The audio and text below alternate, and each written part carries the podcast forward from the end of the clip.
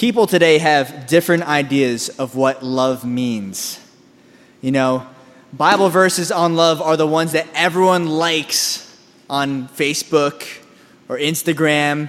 Love never fails. Like people that aren't even Christian like to retweet that or whatever. Or God is love. And people don't even really understand what they mean. They'll just like it just because it sounds good. But when you like certain things and you don't know what it means, you miss the context and you put your own interpretation on what it could mean. For instance, love never fails. What does it actually mean that love never fails? If you just take it at its, you know, face value, you might not understand. You might think, he failed to text me, I love you at night. Does that mean it's just lust and it's not love? His love failed for me. Or maybe you're confusing God is love. I think a lot of people today confuse God is love for love is God. And if you think that love is God, these are two completely different things. If you think love is God, then that means that your human idea of love is a supreme virtue that you're supposed to pursue. Love above all else. Yes, that sounds good, but what is our idea of love? Because some people might say, why are you guys against, you know, homosexuals? If all they do, want to do is love each other, doesn't the Bible say God is love? Does the Bible say that love never fails? Or maybe it's just a relationship that people are pursuing. Who, didn't you guys say that God is love? So why can't I do these things I want to do? I love to do this thing or I love to be with this person. So why do you say that it's wrong? Well, it's important to understand, first of all, that love is a property that God has. Love is something that God has, it's an attribute He has. It's not saying that love is God, just as it wouldn't be the same as me saying, Alan is human, therefore human is Alan. Not all humans are made, and thank God they're not. So people aren't really sure about love in today's society. You know, we're seeing less and less. People aren't even getting married.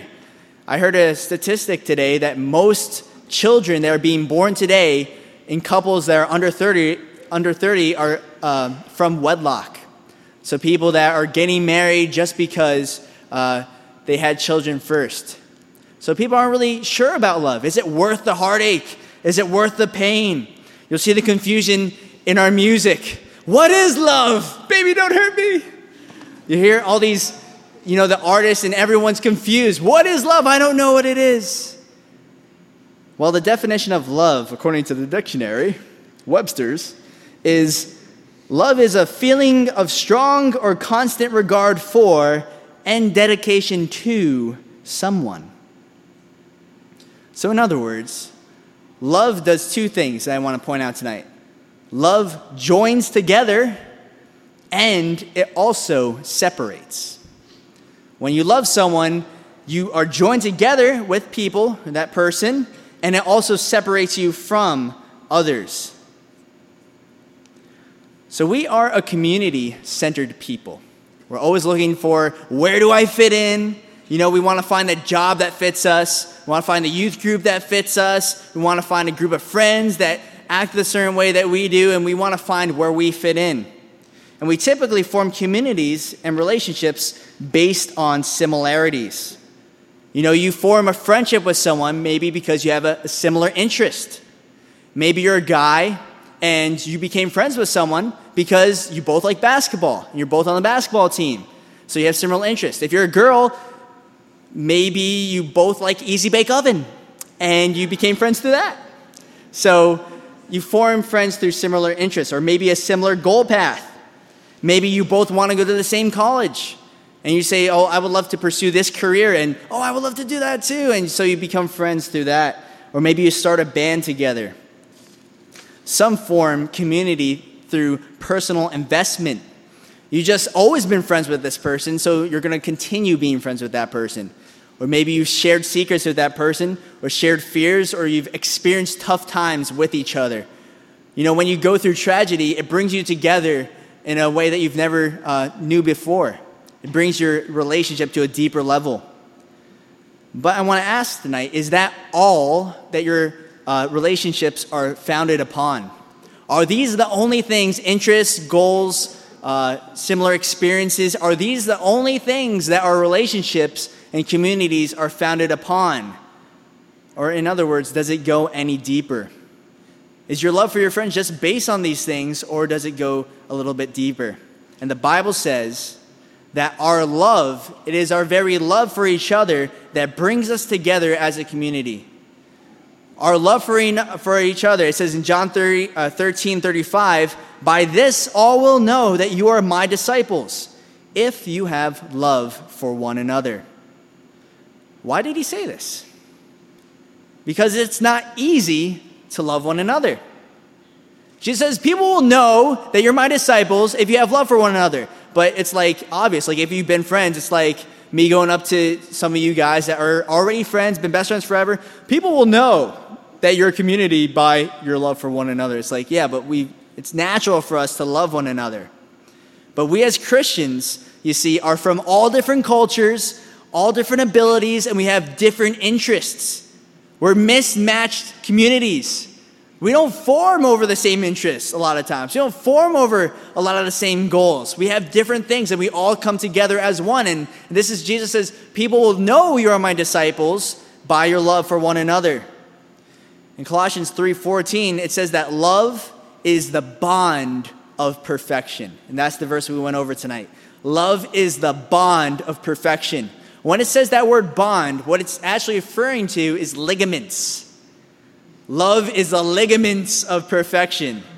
It's the things that holds the body together. Think about it this way. What do ligaments do? They hold radically different body parts together. Your fingers are connected through your hands and ultimately connected your head through tendons, through ligaments. It holds it together.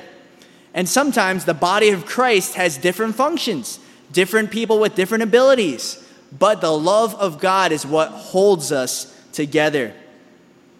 It's the unique love of Christ that will join us together as one body. But love also separates. Love also separates. Now we want to separate for the right reasons. We want, don't want to separate over the wrong reasons, but over the right ones. Jesus said, You are my disciples, meaning they were a separate community from the world. Matthew 12 30, Jesus said, He who is not with me is against me, and he who does not gather with me scatters abroad. Romans 12 1 through 2 says, I beseech you, therefore, brethren, by the mercies of God, that you present your bodies a holy, a living sacrifice, holy, acceptable to God, which is your reasonable service. And do not be conformed to this world, but be transformed by the renewing of your mind, that you may prove what is the good, acceptable, and perfect will of God. So, this is the very definition of sanctification. You are set apart from the world and set apart to Jesus. Think about it in the, a modern day illustration, well, not modern day, but compared to Jesus, Romeo and Juliet, not modern at all. But think of an illustration. Romeo and Juliet were from two completely different families. They're enemies of one another, right? and they separated themselves because of their love. They separated from their families and separated to each other. That's what love does separates you from certain people and joins you together with others. There's a popular contemporary poet, Taylor Swift, who said, who said, Romeo, take me somewhere we can be alone. Just making sure you're paying attention. Oh, Tay Tay, happy birthday sometimes we can separate over the wrong reasons. Turn with me to 1 Corinthians chapter 13. This is where we're going to really focus in tonight. 1 Corinthians chapter 13.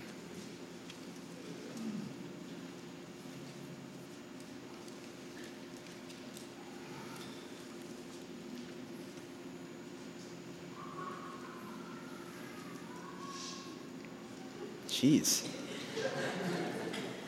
It's always a good time. So, at the church of Corinth, where Paul was writing this letter, people began to grow. Just like in any community, any church, they were starting to grow in the things of God. They were becoming wise. They started getting cool spiritual gifts. Some of them spoke in tongues. They're like, wow, this is sweet. This is awesome. Speaking a different language. They're like, I wish I could do that. That'd be pretty sweet. I can't do it. I know people that can. I can't do it. And so, as they did, they started growing. Paul reminded them if you have all of these things and you don't have love, you are nothing. That's what we're about to focus on. A lot of you have probably read 1 Corinthians 13, especially you ladies, like, oh, the love chapter. You circle it and you highlight it in like 50 different highlight markers. There's this one guy that, yeah, any of you have the Bibles that are already highlighted? you know what I'm talking about or no?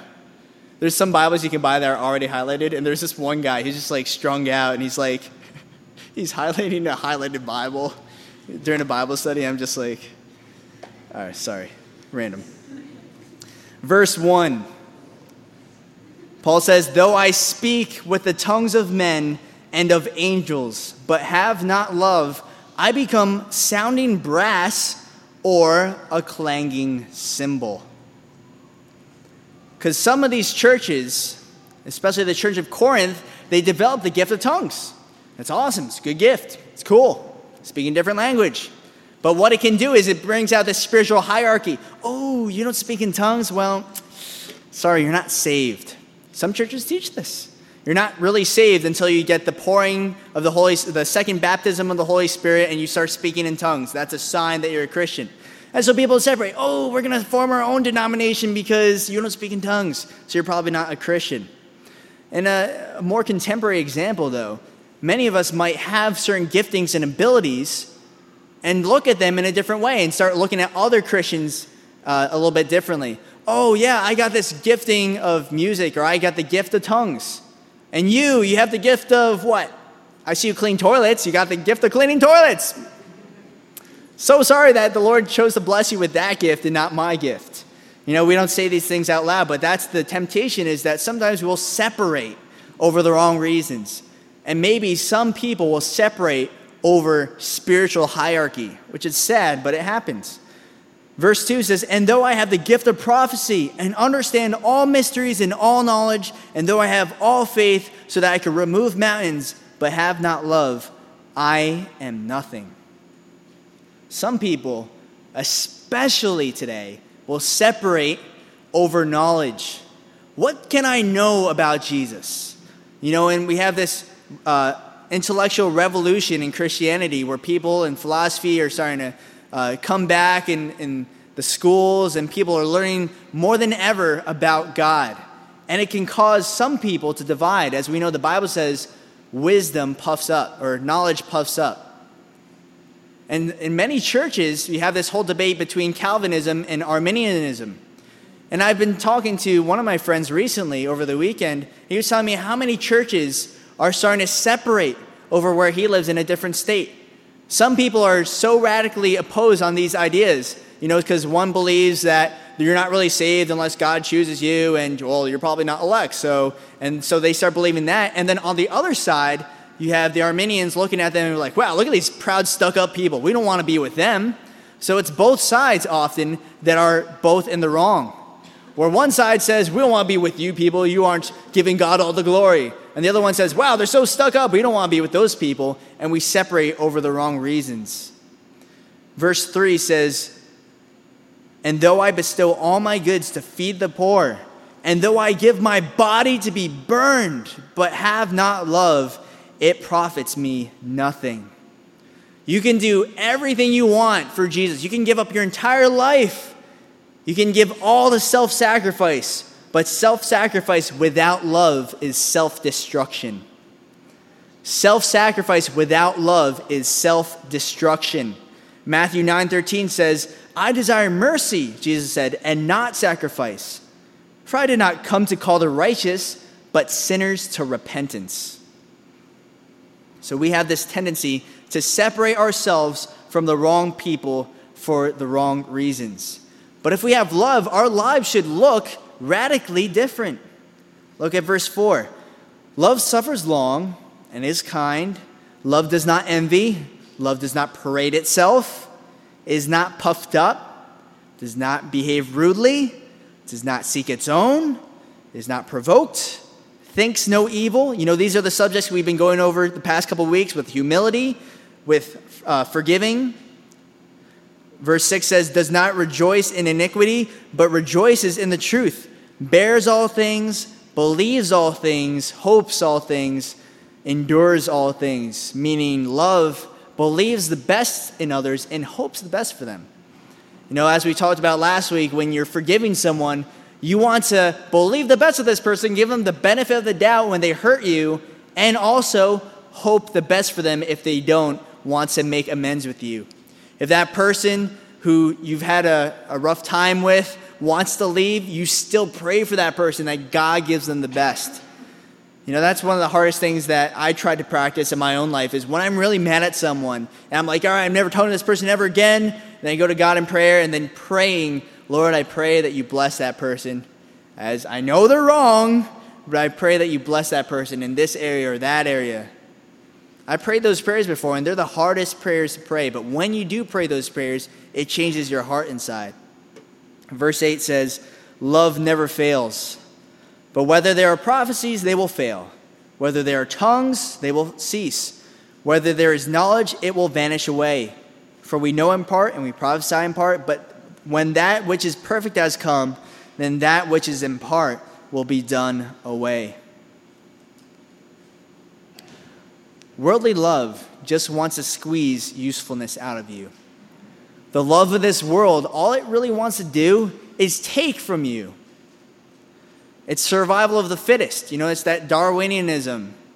Like, do whatever you can. Don't help the weak. You want to help yourself. You need to survive. You need to reproduce. So, do whatever's best for you. So, you start forming relationships based on how it works out for you.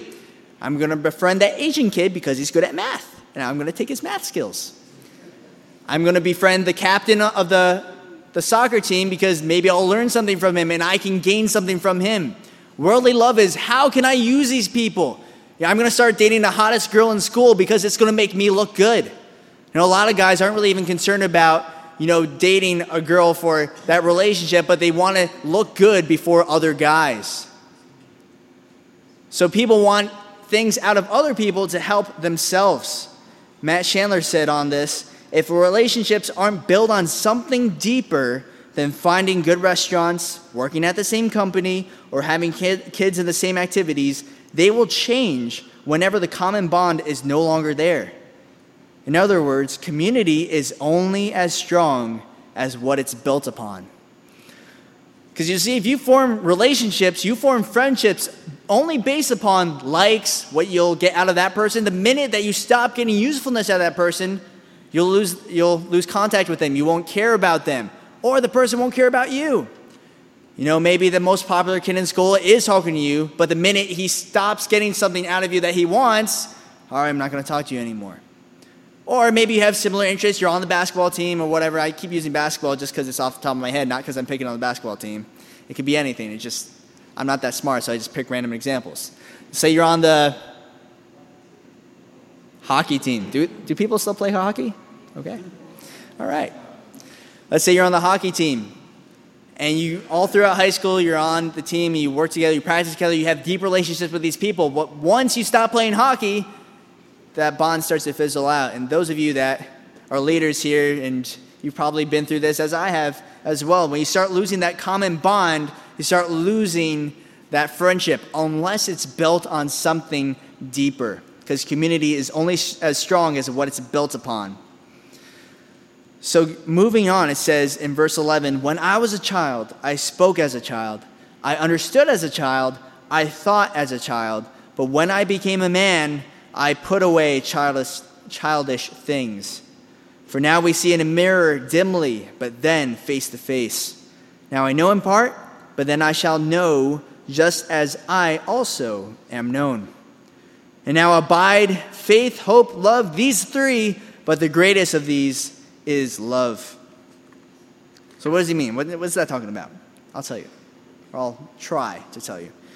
And that's these giftings and works only give us a hint of what's to come. We might hold on to these gifts because they're so cool. You know, it's so cool to speak in tongues, so cool to prophesy, so cool to, I don't know what your spiritual gift is. You know, for me, I love to make music, I love to rock climb. These things are fun, but if it starts to separate me from people that are Christians, that are important in the eyes of Jesus, then I've done something wrong. Because right now, these are only a hint of what's to come in heaven. These are only a hint of what Jesus has in store for us. And that's what that imagery is there. Because back in the day, they would have mirrors, but the mirrors aren't like today. They were very dark and dim. They were made of silver, so you couldn't really see yourself like trying to see your reflection in a spoon. That's kind of like what it was like back in the day. So he was saying, right now we see in a mirror dimly, but then we will see as face to face. That once it, that in part has been done away with, then we will be made whole. We'll see Jesus. These things are only a hint of what's to come. They're awesome. It gives us joy, it gives us happiness, but only temporary happiness, which is a hint of what God has in store for us.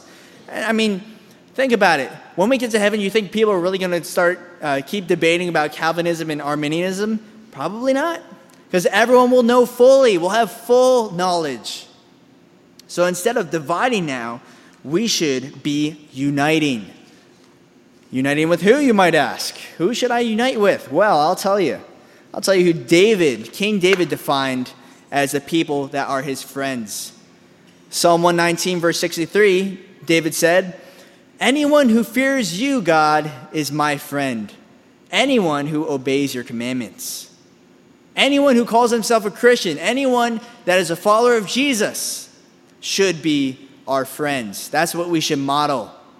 But you might ask, what about the people I can't stand? You know, this was our topic of last week. What about the people that just bug me, the people that I just can't forgive? I don't have the heart to do that. How do I forgive these people? What, how do I form a community with these people? We don't jive. I mean, we only jive together, and we jive is bad or good? Bad. We always jive together, we never connect. And here's where I really want to make this point and pay attention because this is something that I've, has really struck a chord in me. And that's the gospel is made up of natural enemies, it's not made up of a bunch of friends. We don't sing kumbaya together. You should expect not to get along with people that are Christians. You should expect to be offended by people because we're all different cultures and God saves sinful people. D.A. Carson says the church is made up of natural enemies. What binds us together is not common education, common race, common income levels, common politics, common nationality, common accents, common jobs, or anything else of that sort. Christians come together because they have all been saved by Jesus Christ.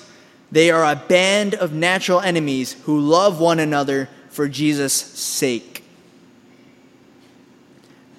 that hit me hard because there's a lot of people that I don't necessarily get along with and I don't like. I think they're stuck up. But that's when the gospel reminds me it's, you know, I expect people to, to act in a certain way, right? We expect people to fulfill our expectations like, okay, you're going to do this, you're not going to say this to me, you should say it in this way.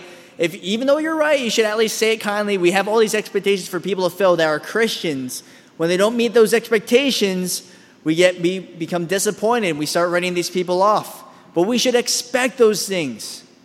And the Bible commands us to love our enemies. People form community over any silly little thing. Know, people form community over like, you use the same shampoo, awesome, yeah, we should be friends.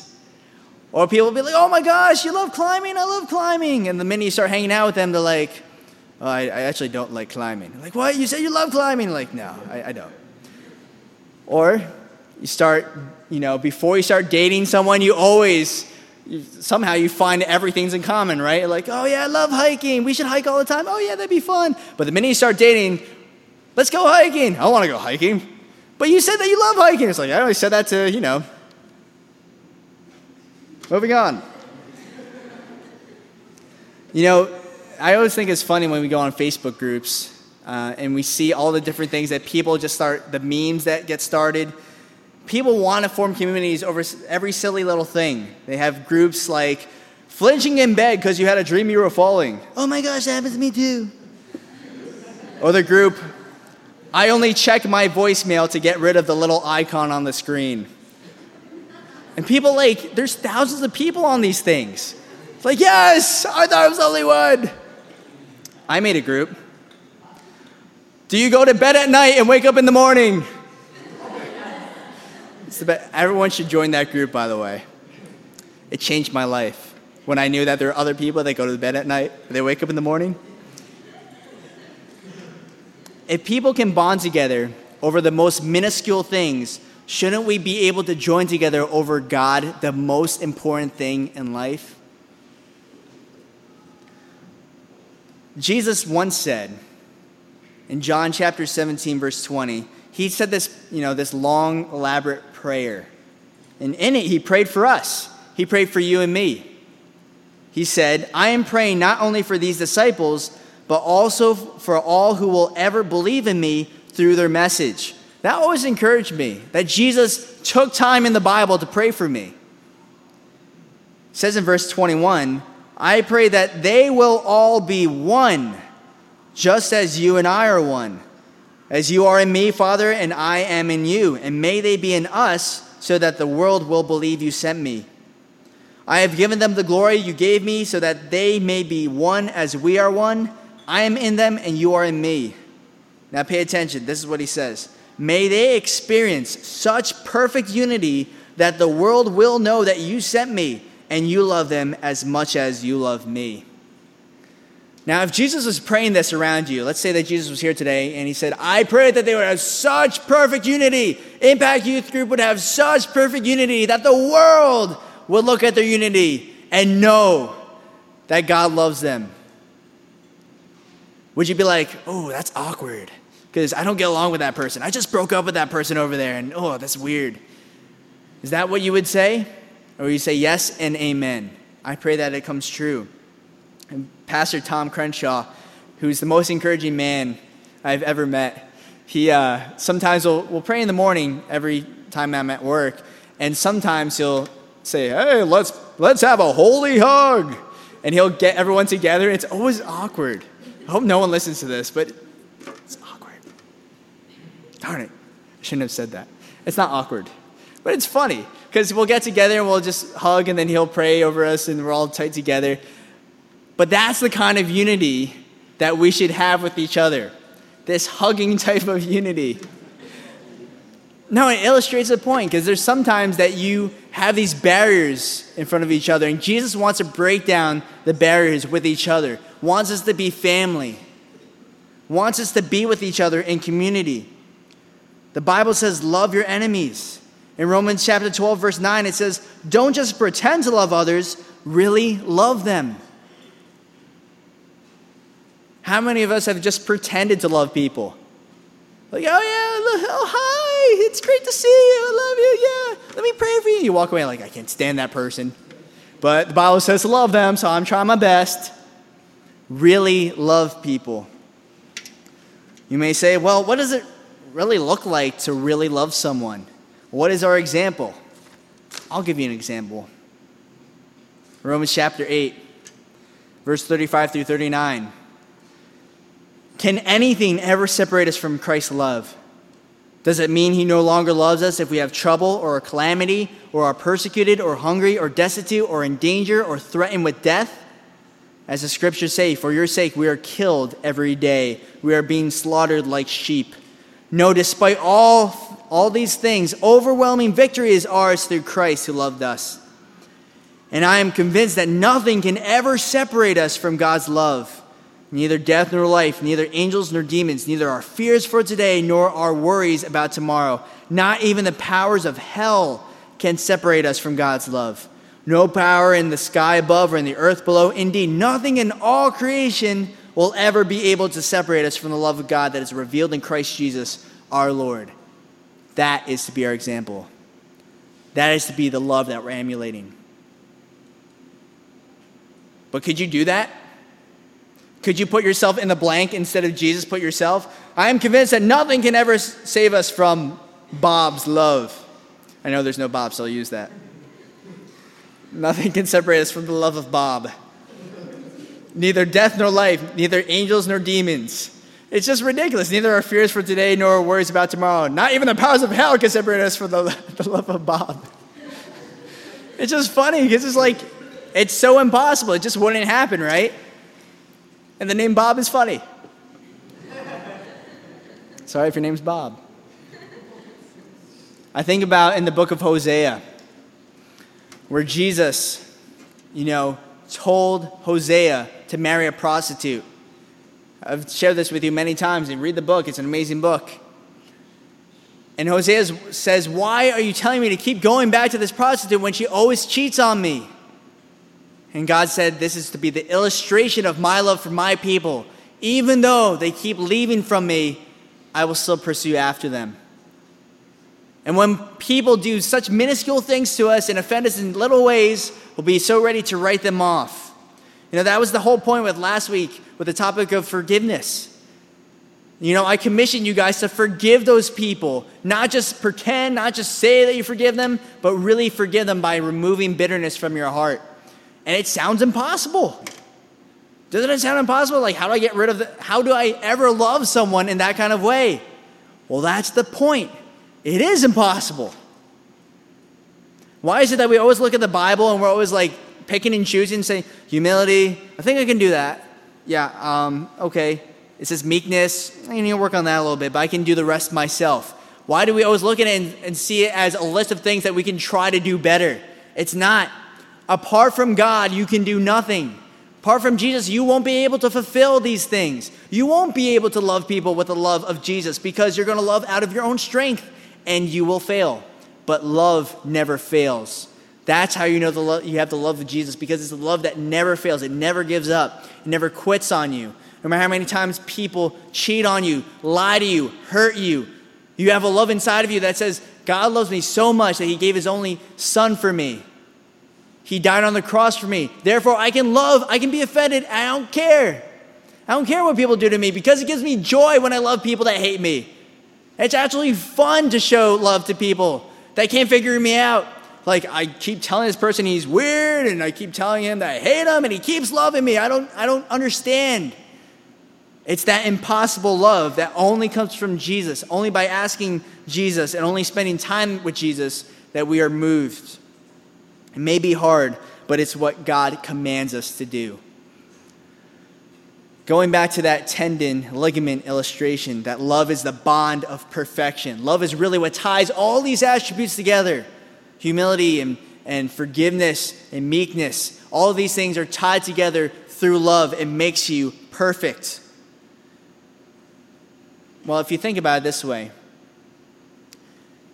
the bond of perfection is that uh, love is the ligaments of perfection, it holds everything together. In sports, many of you know that you play sports. One of the worst injuries you can get is what? When you tear a ligament. You know, you break a bone, you're back together in a couple months or a couple weeks even. You break a wrist, you're fine. But you tear your ACL, you're done for the year. You know, you're done for the season. And you can't just let it heal. You can't just let that ligament heal by itself and say, all right, we're just going to wait. You can wait, but what you have to do is rehab. You have to work on that bond. You have to work on those ligaments in order for it to heal properly and be strong again. So it might be hard when you don't have that bond with someone. It might be hard to try to connect with someone that you can't love out of your own heart, but that's why you have to work on it. And that work has to come through Jesus. Soren Kierkegaard has a quote that I want to share with you as we close. He says, the matter is quite simple. The Bible is very easy to understand, but we Christians are a bunch of scheming swindlers.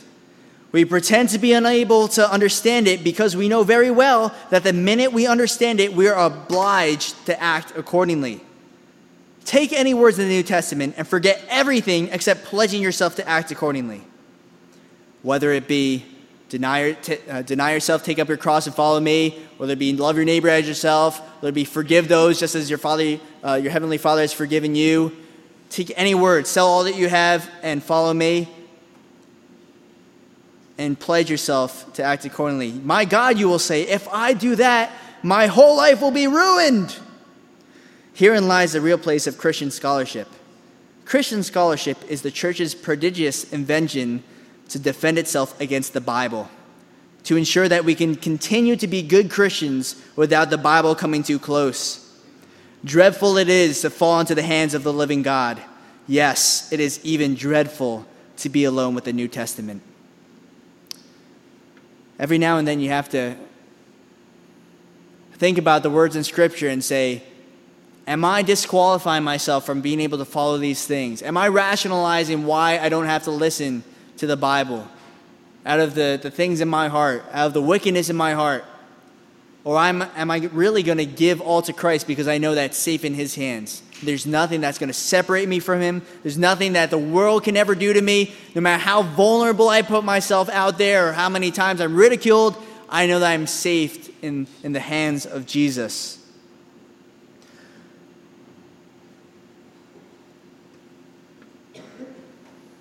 So the question is would you let Jesus have your heart tonight? Would you surrender yourself wholly to Him, knowing that it's safe in His hands? Knowing that when you do, when you lose your life for His sake, that's when you find it.